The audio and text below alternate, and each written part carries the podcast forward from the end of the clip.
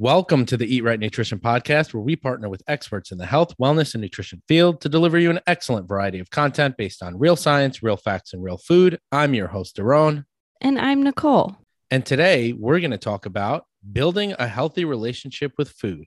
Building a healthy relationship with food. And today we're talking building a healthy relationship with food. Okay. And today we're talking building a healthy relationship with food. Now, fuck that. All right, let's go.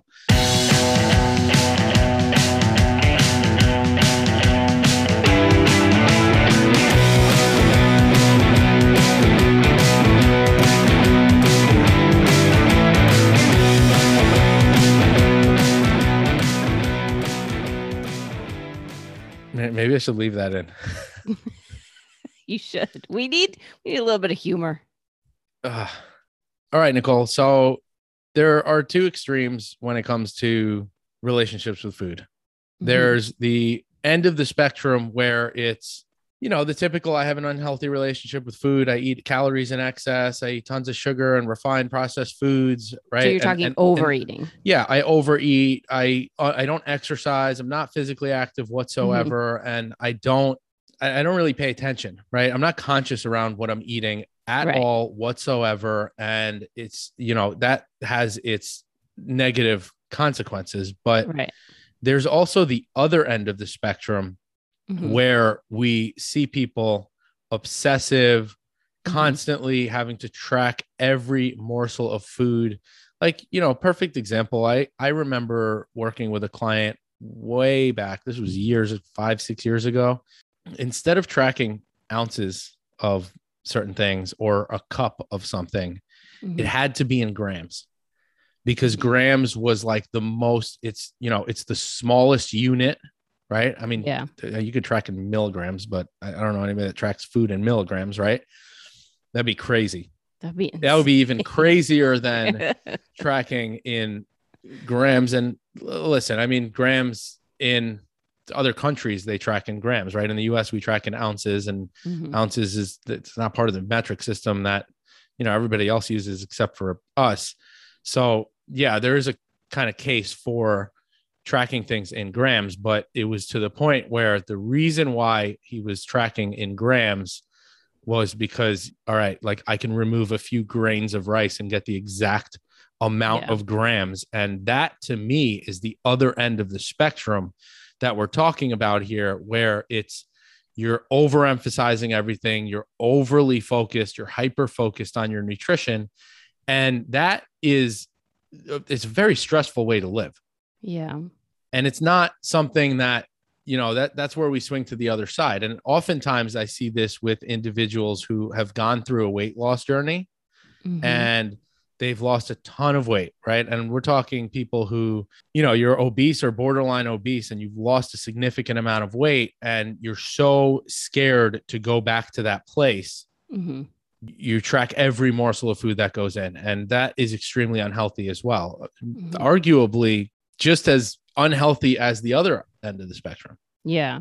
I've seen that even with the 10 pound weight loss or 15 or 20 pound weight loss. They get so hyper focused on not gaining it back that they become completely obsessed with the fear of gaining a pound. A pound. Yeah, exactly. Or gaining the, that 10 or 15 pounds back and then 10 or 15 pounds more. So they're like, I just can't let go of it. I have to hold on to this. Yeah, I mean, it go either way. And we've seen this with competitors. And yeah, they're, the, you, they're to me the worst. You and I have talked about this. And I, I say that I see this with more so with women than I do with men, although it does occur with men as well. Like you mm-hmm. talked about when we had this conversation earlier, th- there are things that, you know, some of these coaches that are coaching these competitors, they, they don't see the warning signs. Yeah. Oh, in yeah. terms of, hey, like I need to make sure that my clients are having a healthy relationship with food and mm-hmm. that they're not falling off the deep end. And it's just this, you know, I constantly have to focus. I'm constantly, I'm always dieting. I'm always in and out of dieting. And then, you know, oftentimes you see you get in this binge restrict pattern where you yeah. restrict yourself so much, you end up binging out and you're like, I don't know why I can't control myself. Well, yeah. The reality is that you can't control yourself because you've restricted yourself so much. You can't live your life that way. I feel like the the mindset of not wanting to gain back weight can apply to anyone, a competitor, general population client, someone that's lost to over like 50 to 100 pounds. Like it could be in any scenario, but not wanting to fall back into old patterns is what then generates this obsession to not want to make any mistakes. We've talked about this so many times that making mistakes is the way that you learn how to build a better relationship, not just with food, but exercise and how you treat yourself. I mean, the list goes on and on. But I feel like that's what happens is they don't the perfection aspect of things becomes so all consuming that they don't want to fall in or losing the habit loop that has gotten them to this point. I think that this is a kind of case where you know, we see the anti-diet culture coming out now Mhm. and we see Yeah. the we see the intuitive eating culture Mhm. coming out and you know, don't track your food and don't do this and that and don't do all these things and fuck diet culture and you know, I think some of that has been birthed through that because people have gone through this over and over and over again and they're sick and tired of it. And now the a lot of the message has become that like okay well you have to you know do intuitive eating. That there's like almost kind of like no balance that you, Exactly. right. And to me i don't agree with that. I i think that when you dieted and i'm going to use the word dieting because it, it is a it is a thing right? Mhm. and it's not negative it has a negative connotation because of the way people approach it. I think it's important to realize that that it's not okay i have to do something like intuitive eating because the, because diet culture sucks. Like you became obsessive over things and you didn't have a balance in your strategy. So it, it doesn't mean that okay well we need to throw out dieting completely. It means that you need to develop a healthy relationship with food and that Right.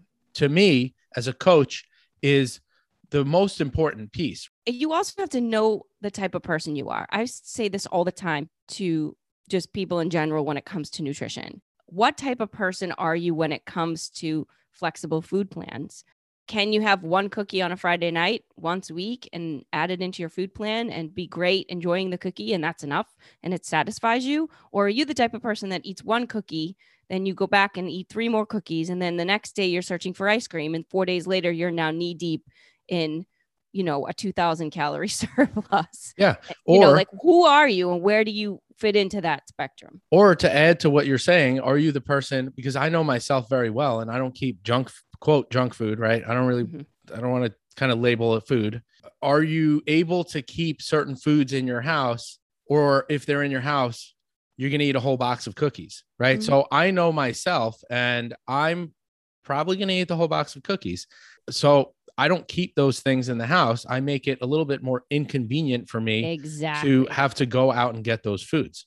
I love that word. Inconvenient is a good word because some people would say well Daron, if you can't keep cookies in the house then you better start practicing having cookies in your house and get used to having them in your food plan and just make it flexible. But for you that doesn't work. That's the thing with the anti-diet culture and the healthy at every size and the Mm-hmm. Yeah. intuitive eating. It's like well you you should have to have these foods in your home. And i don't agree with that. I think everybody's different. I think Mhm. everybody has a unique relationship with food. Yes and what we're and what we're talking about here is that relationship your unique relationship with food in Mhm. knowing yourself has to be a healthy relationship Right. And you have to figure out what range is comfortable for you. Like, I, there's so many clients that we work with that have a, a whole, I mean, the slew of variety of people that we work with in terms of what works for one that doesn't work for the other. If we try it, I mean, it's like cookie cutter meal plans doesn't work because not everybody can follow that cookie cutter meal plan. It's the same thing with the relationship. Everybody's relationship, because of what, how they grew up, even like you know what type of relationship with food you had around your family will affect then how you have a relationship now the relationship you have with food around your kids or spouse or uh, whatever the case may be is going to be different for everyone cookies can stay in my house for months because it's not something that really bothers me to have i'm different than you they, they i wouldn't even touch them Moving along, I want to talk about some signs that you may be having a bad relationship with food. yeah let's do it You feel guilty about eating in Period. general, or you feel guilty about eating certain foods. hmm That guilt kind of eats at you like, oh man, I shouldn't have done that, or I just ate this. Is this bad?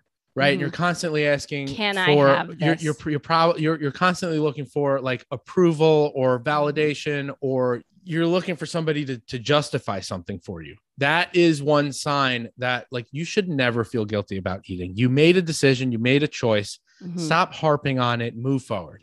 learn from whatever the choice was. This is my whole thing about mistakes or, or not even mistakes, but choices. What emotions came up over it? What could you have done better? Yeah. And what emotions, and I've done this, and I know you've done this as well. Keep a kind of emotion slash food log. I think that that's helpful for some people. So Mhm. if you're keeping a food journal and you're somebody who's fine with keeping a food journal, then keep a a kind of like a feeling journal in Mhm. addition to that so that you can recognize what behaviors cause you to eat certain things and then you can Yeah. tackle that because it's not necessarily really about the food it's about how you're feeling it's about your mood it's about your Mm-hmm. emotions right there's a lot of emotional tie in with foods Choices. we we we know that there are certain hormonal responses when we're stressed out and this may trigger uh, eating behaviors right Uh, you know i can go into uh, increasing cortisol uh, in, elicits an insulin response right and then that causes you to potentially maybe crave carbohydrates right so Mhm. that's something that you want to tackle. And it's not necessarily that you need to tackle the food choice, you need to tackle the feeling around what kind of made you make that Trigger. decision in terms of what's your trigger, right? Yeah. Mm-hmm. When you go for a, a box of cookie, a box of cookie. When you go for a box of cookies, Oh, I go for the whole box. right. But do you have you ever correlated that to how you feel in a day? Like if you're angry or upset or Yeah, you ever- tired. Tired is my thing. Yeah, right? yeah, I- and I know myself Mhm. when I'm tired, I make so my thing is okay. Well, if I'm tired and I make poor, and this is off, this is a lot of people. If I'm tired and I'm making poor food choices because I'm tired, the solution isn't about the food choices. food. The solution is I need to make sure I'm getting adequate sleep. So, Right. w- what am I doing to focus on that? Yes. So that's the habit, not the food choice. Right. And that's where coaching really comes in Mm-hmm. because we tackle things that are, and this is the integral part or integrating things like food is not separate for your life from your life that we talk Mhm. about all the time. It's intertwined together. Your relationships with other people. If you have a bad interaction with somebody that's in your life and that's causing you to make certain decisions with your food, or you say, Hey, you know what? I'm in a pissed off mood. I don't want to go to the gym today. You need to evaluate the relationship that you have with another person and how Mhm. that's affecting your progress. It's all intertwined together. And Nicole, we've talked about this over and over again. And that is one thing that is a staple in our coaching process where we say, Hey, like this is about your entire life. It's not just about your food and exercise. Yeah. Absolutely. And oftentimes we find people with certain types of behaviors that tend to kind of go off the deep end with their nutrition when it comes to their relationship with food and restricting themselves and all this stuff. So, speaking mm-hmm. of restricting yourself, that's going to be kind of the next thing that I want to talk about is you avoid or restrict certain foods that are quote unquote bad for you Mhm. and you label foods as either good or bad. Well, I'm having an apple and that's good, but I'm having a banana and that's bad. Or I have a cookie and that's a bad food. No food is inherently bad. The way that I look at foods is yeah, some are going to be more optimal than others. And that's that's really the kind of the word that I want to use is what's more optimal. And when you kind of reframe your mind around foods as being, hey, a little bit more optimal or less optimal, even a quote bad food can be optimal in certain situations. Absolutely. For example, if you just did, let's say you're a runner and you just ran long distance, you're going to need carbohydrates and glycogen. So high sugar foods right Mhm. that are high in refined sugars may be something that you want to have like those gel packs that marathon runners use Yeah. those are things that th- those are just sugar and those are things that we use in times that we need them so you also have to look at not just what's more optimal and what's less optimal you have to kind of look through the lens of context and Mhm. say, okay, well, like what's going to be more optimal in the situation that I'm in right now? If you're just sitting around and you're not moving a lot, then yeah, consuming a high amount of sugar, like your body doesn't need that. Your glycogen storage is full. your body's not going to use or need those carbohydrates. And chances are, if you have those carbohydrates and you're in a caloric surplus, you're going to store some fat. The other thing in terms of evaluating your relationship with food is if you've developed a long, kind of like a laundry list of rules surrounding the foods that you can or can't eat. And examples of this could be I'm not eating past a certain time of day, or, you know, some of the rules that fasting is super. I had a conversation with somebody in the gym today about fasting, right? And he was telling mm-hmm. me, he's like, hey, like, you know, he's like, it, it was keto before and now it's fasting. And everybody's talking about you need a fast, right? That's kind of a rule that you're setting for yourself. It's, well, I can only eat in this kind of 16, the typical, you know, intermittent fasting is, you know, 16 hours fasting, eight hours eating, right? So you sleep for eight hours, you fast for another eight hours after you wake up, and then you have an eight hour eating window. And God forbid you eat something outside of that. Like mm-hmm. maybe that's not something that you can handle. That might be great for some people, and that might be a good strategy for creating a calorie deficit because at the end of the day, when it comes to intermittent fasting and fat loss, the whole thing that you're doing, the reason why you're accelerating fat loss when you're intermittent fasting is because you're creating a calorie deficit because you have a time restricted eating window. Another example of this could be cutting out, and you kind of in, fill in the blank, cutting out sugar, cutting out gluten, cutting out dairy. And I and you am, don't need to. When you yeah, so I'm all for if you have celiac or you have some type of quote like gluten sensitivity or dairy, for example, you know, I'm cutting out dairy because I don't know, dairy makes me fat. Uh, you know, I used to see this with competitors all the time that like, oh well, I don't have dairy leading up to the competition because mm-hmm. you know it makes me retain water. or Some crazy stuff. Some ridiculous. Dairy. And I, am like, yeah. well, you guys are you have no idea what you're talking about. Dairy. Listen, I have some feelings about dairy, and this is like my. Ever since I cut out dairy, I honestly don't. I, I don't think humans are really meant to have dairy products, and I think that majority, probably seventy percent of the population, maybe even more, can't handle, and they are lactose intolerant. The dairy thing is you know, I'm a little off topic here, but the dairy thing is I think more people are lactose intolerant than they know. People just think that it's just digestive issues and it's, you know, presents on your skin, eczema, acne, yeah. things like that, right? So I do think that majority of people can't handle dairy. But that's different from a weight loss standpoint. That's different from food rules. If I cut dairy, I'll, I'll lose weight. This is what I'm thinking when you say that versus yeah, absolutely. someone that cuts dairy or gluten out for health reasons, which is to yeah. me what you're talking about. Those are those are two different things.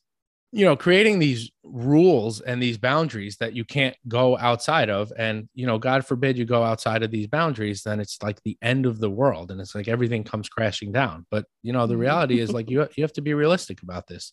It's not the end of the world. And you, you can't have you, these rules are they're just ultra restrictive. You can't have so many rules around your eating. Yeah, I think it's the rule part is more from a psychological standpoint. It makes us think that if we have the rules in place, that everything will fall into place in terms of achieving the goal. The rules that you put in your brain, you think, okay, if I do these things, then the weight will come off or I'll get leaner. And then when that doesn't happen, it crushes our mindset around this quote unquote rule creating the success that we want. It becomes a vicious cycle from a mindset standpoint that this happens all the time for our listeners. If you've ever been like, well, three of my friends are doing this and they're all losing weight, but I try and do it, nothing happens. Or I create these food rules around for my meal plan and uh, my body doesn't do a damn thing. Well, that's because it's not right for you. It has nothing to do with the rules. Those aren't going to make or break the goal. It's just not right for you, and you need to find a different approach. All right. So the uh, next sign of a bad or unhealthy relationship with food, and this is kind of you know kind of goes against a lot of things that we talk about, but we'll go a little bit more in depth on this. You rely on calorie counters or apps to tell you when you're done eating for the day. And when you eat outside of that, it's, you know, it's seen as a kind of a bad thing. Now, I'm all for journaling your food because I do think that that can create a healthy relationship with food in terms of educating yourself and learning about how many calories are in certain foods, macronutrients, right? Like it's an eye opener when you put a chocolate chip muffin in Mhm. a food journal and you realize that's like five, 600 calories. And that's basically a meal right there.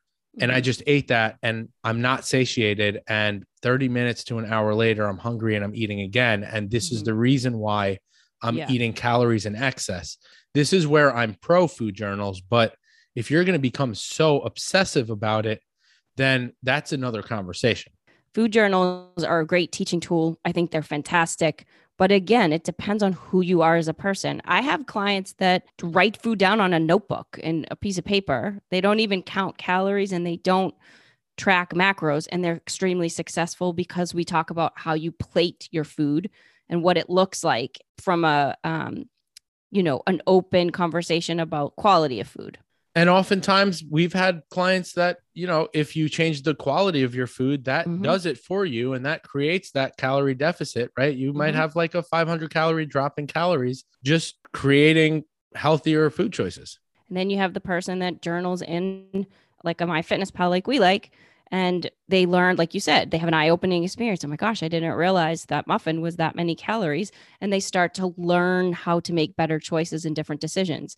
Then you have the person to your point that is obsessive compulsive whether they write it on a sheet of paper whether they put it in a journal or whether they just track it in their mind because they're just obsessive uh, compulsive about the re- feeling that they need to have that restriction to get to the goal, which we know you don't need to do to get to the goal. So the the spectrum is broad here, and that's why there's no one way to do any of this. It all depends on who you are as a person.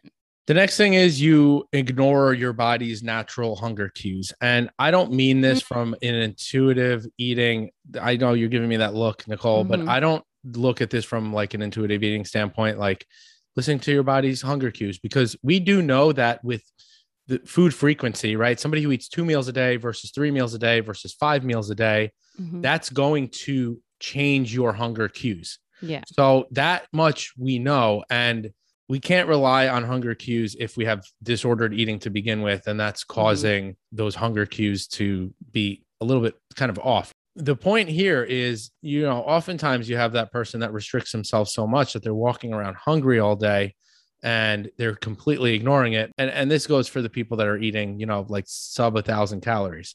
With that being said, I'm just going to kind of throw this out there. If you're in a calorie deficit and you're a little bit hungry, Mhm. let's say maybe you go to bed a little bit hungry at night And like things are that's changing. that's that's fine that's fine right and and you should be able to evaluate you know your we talk about your hunger energy and cravings we Mhm. should be able to evaluate those things we can be a little bit hungry but we don't want to be overly hungry we can Mhm. crave things a little bit but we don't want to overly crave things right we Mhm. want to make sure that our energy is generally for the most part we're not walking around tired and lethargic all day because we're restricting ourselves too much and there's the difference between physiological hunger and emotional hunger. So I, this one's really, uh, yeah, this one's hard because are, are what are you really hungry for? Well, the question is, are you really hungry? or are you really hungry? Yeah.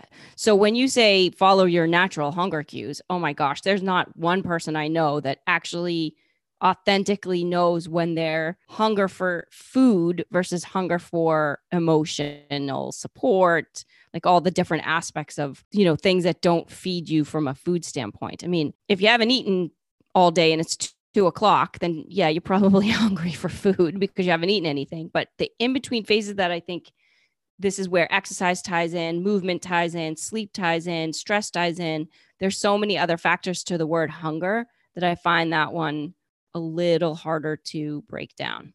Well, I think one of the good one of the gauges for that is, you know, think about eating, let's say a protein or something. Or Yeah. think think about eating a vegetable, right? And Yeah. if if you're not willing to eat To that, eat those, yeah, then you're not really genuinely hungry. exactly. Uh, yes, absolutely. If the ice cream is what you're going for, that might not be an actual physical hunger. That might be something else that you're craving. The other thing is you feel this kind of stress and anxiety when you're eating in social settings. Mhm. uh, because you're you're afraid that your people are going to judge your food choices or mm-hmm. you're afraid that you're going to make choices that you're going to regret later and again this goes back to the guilt that you feel around the foods that you're eating mm-hmm. you should be able to enjoy social settings and eat certain foods now listen there are instances where for example if you are if it's summertime and there are a lot of social engagements you might mm-hmm. want to pick and choose your battles in terms of that like you might yeah. want to say hey you know what this friday night i'm yeah, I'm just going to eat whatever I want when I go out. But let's say Wednesday or Thursday, there are barbecues on that day too. I might want to just make the best possible choices that I can when I'm eating out. Or overall, you can make the best possible choices and still enjoy what you're eating. Yeah. I've had this conversation far too many times with female clients specifically when they go out. They'll be like, I had a drink because all my friends had a drink and I didn't want to not have a drink. Or I don't I don't want to have to have a discussion over why I'm not going to have a drink with all of my friends. Or I did I skipped dinner and just met them out later for a drink cuz I didn't want to actually have to sit down at the table and explain why I wanted to eat a salad when everyone was getting appetizers. Like this whole not wanting to have open discussion about food because of judgment from other people that you're around I got to tell you this is this one's mind blowing to me because I have absolutely no problem going out and going I'm not drinking and you bitches need to just step back. I don't need to explain myself. I'm just not having a drink tonight. Or when I sit down at a table, if I order a salad, I say, I'm taking care of myself, guys. This is where it's at. Enjoy your chocolate cake if you want it, but I'm not having that. I find that really uh, a really hard thing for the women that I work with to speak up and say, This is what I'm doing, and this is the reason why. Because evidently, there's a lot of hatred or haters around making good choices or or and or being someone that makes great choices and then goes out and goes i'm going to have a couple of drinks tonight or yeah i'm going to eat dessert and then how that affects the table I don't know what that is, and I feel like that goes along the lines of like people just want to it's almost kind of like bring you down with them. Yeah, like you're like, hey, I'm staying on track. I'm doing my thing. I'm focused on my goals, and you know, people yeah. don't want to like sulk in their misery alone. I, I don't know like that. Yeah, it's like, yo, yeah, you're just you know mediocre as fuck, and you want me to be mediocre with you because then you feel better about yourself. So you know, if I eat it, you feel good about what you're doing. And that to yeah. me, I'm, I'm like, you know what? Like, that's a tough off. one for me. I'll even say, I'll even admit this right out to our listeners. That's hard for me, even as a coach, to hear when I talk about this with clients or just in general with even my own friends. Well, like, that's that's I, the com- I don't have to explain myself to you about anything, any choices well, that I'm making. That's that's the yeah, that's the conversation around like this is my journey and these are the decisions I'm making for me in my life. Yeah, like have you ever had a clinger eh, for any anybody listening? Have you ever had a clinger like when you go out to a party that goes, well, what are you going to order? Well, or what are you having tonight? Like, okay, that's that's a general conversation. Like if we're at a new restaurant, someone's like, have you e- eaten here before? What do you like to order? Like that's one way of that's okay. But if we go out to a restaurant that we're been at over and over and over again, and someone's like, well, what are you getting tonight? Are you going to cheat? Are you doing that? And I'm like, I, I can't even sit next to that person. I end up moving. I'm like, I don't. I'm not having this conversation with that you. That must be that's like a, a female thing. I, I think like. it is. Like if my friends ask me, like, "Oh, what are you ordering today?" Just, are you fucking? Are you serious, bro? Group settings are are a, a, a huge trigger for people. The next thing is you find yourself in this binge restrict kind of cycle, and I, I, I want to just the the question of like when somebody tells me, I don't know why I I just get these moments where I binge, and I'm like, well, you know why. It's because you're restricting yourself so much that now you start to crave all the things that you've labeled quote unquote bad mm-hmm. and you eat a ton of it. So the solution is stop restricting yourself, allow yourself a little bit more flexibility yeah. again within the parameters that you set. Right. And you're not going to binge. Stop under eating calories. Stop creating food rules. Stop labeling foods as bad doing the the things that you're doing. And like you know exactly like when somebody comes to me and they say i don't know why i go off the deep end and binge i'm like you do know why you do that. And you know that that's a problem. So you need to fix that. You're not you don't need to fix the binging. You need to fix the problem that's causing you to binge which is the restriction. And the last one you have to overcompensate for what you ate with over exercising. And this mm-hmm. is where mm-hmm. like the kind of like exercise bulimia kind of comes in, where it's just yeah. like you've eaten a certain food, like you had pizza and you're like, I got to go right to the gym and I got to run on the treadmill for an hour and I have to track on my watch how many calories I'm burning because yeah, I need to make sure that the calories that I burn are equivalent to or greater than the pizza I just ate. Yeah. All right. So Nicole, let's let's kind of tackle and I we've tackled some of this a little bit already, how to tackle this and how to start to develop a healthy relationship with food. Mm-hmm. Don't label foods as good or bad.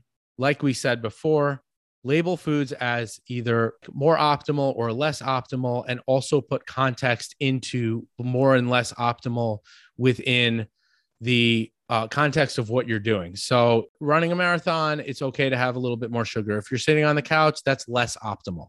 If yeah. you are, you know, doing some heavy resistance training, more protein after your workout, that's going to be more optimal, right? It's going to increase muscle protein synthesis. It's going to have all these positive benefits. You're going to build muscle. You're going to recover. There are benefits to having carbohydrates. I know people fear carbohydrates, but post workout. There's benefits to having carbohydrates because they're anti catabolic. So they stop you from breaking down muscle. So having some protein and carbohydrates after your workout is going to be optimal.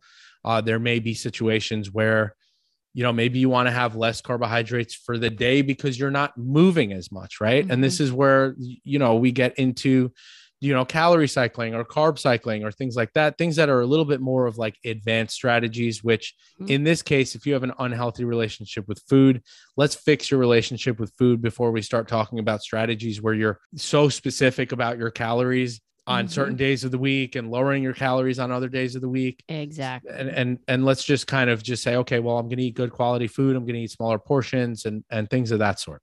The big solution to this problem first of all is figuring out what your goal actually is. You got to know what the goal is so that you then can not only build a healthy relationship around food to achieve the goal, the healthy relationship with food is always the foundation to any stepping stone to get to any goal. If your goal is marathon, if your goal is lifting, is your goal is body fat, if it to drop body fat, to do a show, to whatever that that range of goal is, you have to have the foundation of a healthy relationship with food in order to enter any one of those goals. So that's solution number one is to start with this type of stuff. And then the goal becomes easy because you have a pathway to the different type of strategies that are going to help you get to that goal in a healthy way in terms of your relationship with the food that you're going to choose to get to that goal. Solution one is you have to have a healthy relationship with food. How do you do that? Is taking a step back and really looking at what it is that you're trying to achieve. The, goal thing, since you brought up the goal thing, the, the other part where people I think develop a unhealthy relationship with food is that they're short-sighted with their goals. Yeah. And they're like, well, I need to hit this goal on this specific deadline, this mm-hmm. arbitrary deadline that it just is I don't know where it came from you just pulled it out of thin air. Your goal is to develop a healthy relationship with food and understand and learn about food over a period of time. And then in that longer period of time, slowly work your way towards that goal and create new goals and hit milestones along the way. And that is going to be the perspective shift for you where you're not like i need to hit this goal right now so i need to restrict my eating and i need to eat you know suboptimal amount of calories and i need to do suboptimal volume of training right? Suboptimal by suboptimal i mean on the deep end of the spectrum where you're over exercising mm-hmm. right? And then you're not recovering from your workouts you're sore all the time you're tired you're, you're lethargic you're not functioning at work right? All of these things. So you need to put into perspective the relationship that you have with food as it pertains to your goal and when you're going to hit that goal. Yeah, and we've talked about this in the last pro- the last podcast about owning your process, right? You have to understand that your relationship with food is the foundation, then comes your goal, and then the process of getting to the end result is going to be individual and based off of who you are and all the aspects of your being. So you can't compare that to anyone else's journey or goal setting or whatever. You can't create you can't compare that to anybody else's relationship with food. And quite frankly, I feel like a lot of the times you have to just stay more of an introspective focus on what you're happy with in terms of food. Since you bring up the, the the kind of you said happy, right? You use the word happy. What makes you happy, right? And this is if you're miserable in your journey, you have an unhealthy relationship with food. So you need to have something that like fulfills you, makes you feel mm-hmm. really good. Part of the reason why we exercise is it's not just about the result. And you know, it's interesting because me as a competitive bodybuilder versus me now and this is part of one of the things that like you look at food as fuel like i don't think that i ever had this radical unhealthy relationship with food to the point where i was off the deep end but i had a different perspective around food and i had a perspective when i was bodybuilding that uh, food is fuel and i used to say that like well i'm just eating food that is fuel right and i've fallen into that pattern too but the reality is I'm not just fueling these goals. I'm not just fueling my body for workouts, right? I, I have to enjoy the process and I have to feel good. Part of the reason why, so this is where I get into like me as a competitive bodybuilder versus me today. The reason mm-hmm. why I worked out then was to achieve a physique. The reason why I work out now is to feel well, to feel good. I do cardio today more so than I did then, way more so than I did then. And we're talking like the cardio I did then was, hey, I just want to burn fat. I'm walking on the treadmill for an hour and it's boring, right? Mm-hmm. The cardio that I do today is I realize that there are changes in my brain function when I'm doing cardiovascular activity that I don't get from doing my resistance training or my weightlifting. And I realize that when I eat certain foods, like for example, if I have to study for something for grad school, I know that there are certain foods, again, going back to the suboptimal thing, mm-hmm. there are foods that I'm not going to eat a cookie before an exam because I don't feel like that is, I'm going to really be able to focus. I feel like that affects me in a certain way. It's suboptimal there. But guess what?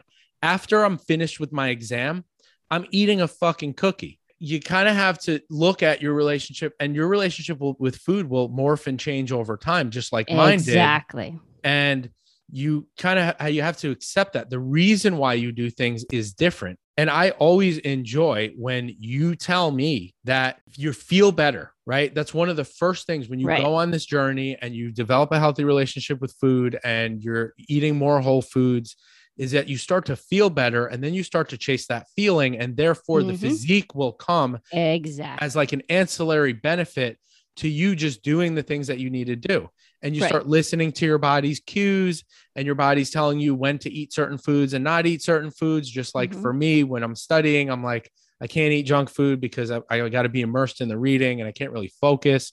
This is part of your relationship with food and this is part of your journey and that's what works for you and you had to go through some of the aspects of a bodybuilder viewing food as fuel to understand and see things differently now in the space that you're living now and so none of this is good or bad it's just been your journey and your relationship with food and how you've come to this conclusion. Yep. And everybody has that in all aspects of life. So if you feel you've had times in your life where you have had times where you've restricted and now you've learned to do better. There's nothing bad about that. You now know better. So you do better. And all of those things facilitate a better relationship with food. So, my whole point before about knowing your goal and having the foundation of a good relationship with food, your goal as a bodybuilder has built a better relationship with food now as an older guy to change the way you view food. It's okay to have both. Neither one of those is right or wrong. It's just been no. It's the, the priorities have changed now. Yeah, exactly. Now today, the way that I view it is, I think people are so heavily focused on weight and numbers and mm-hmm. body fat and the way that they look and. I, you know, I will say to a certain extent, you're chasing the wrong thing. Yeah, it's back. It's completely backwards. I say this all the time, literally every day, day in and day out you chase the health of the body first. If you do that and the health of the relationship with food first, that's your foundation. If you do that, nothing is impossible. Not at any age, not at any disease in the body. You can fix and change pretty much any aspect of your lifestyle in terms of the way you look and the way you feel if you focus on those foundational aspects we don't do that anymore. Everybody's chasing a size two or a, a ripped abs. Uh, they're focusing on that and then doing all these bullshit, fucked up things to get to those points. And that's how they create a poor relationship with food. It's completely backwards. The other thing that I'll say, Nicole, is the kind of loosening up of uh, the restraints a little bit may be healthy for you, right? So we emphasize food scales and food journals constantly on our podcast because it's a great tool for you developing a perception of portion sizes and calories and macronutrients, like we talked about before. But also, I go in even with myself, I go in and out of phases. If I create a goal where I'm like, hey, I really want to pack on some muscle right now, or I create a goal where I'm like, you know what, I want to lose uh, some body fat, then all right, cool. I'm going back to the food scale. I'm going back to the portion sizes, maybe the food journal. I mean, for myself, I honestly haven't used a food journal in years and it's not to say that everybody listening to this podcast should not use a food journal because I've had so much experience with macronutrients that I'll be like, all right, cool. I'm just going to look it up real quick. I'm going to piece this meal together. And I know how many calories, grams of carbs, fat, and protein I need per meal. And I'll add it up in my head throughout the day because I've developed that as a skill. And this is where food scales and mm-hmm. food journals are an important tool because they teach you how to develop that skill. There are many people that are able to loosen up the reins and get away from that stuff. And then when I have like perfect example right now, I don't really have a physique goal per se. Like, yeah, I tell myself I could be a little bit leaner. I could increase my my muscle mass a little bit.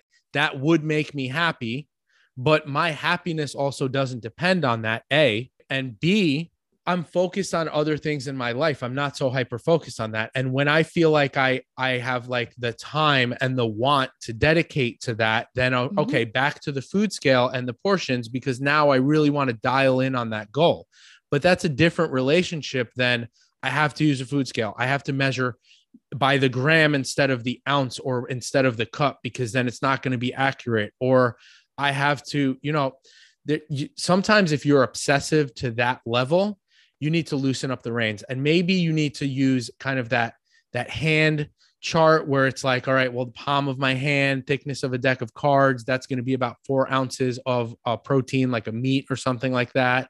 Uh, my thumb is going to be like an ounce of cheese. Like maybe you need to just do that and ballpark it and the other piece that i'm going to say about that is when we're counting calories we really don't have an idea of how many cal like how was your I, will use an apple. How was that apple grown? What? How much sun was it exposed to? How much? You know, like you know, perfect example here.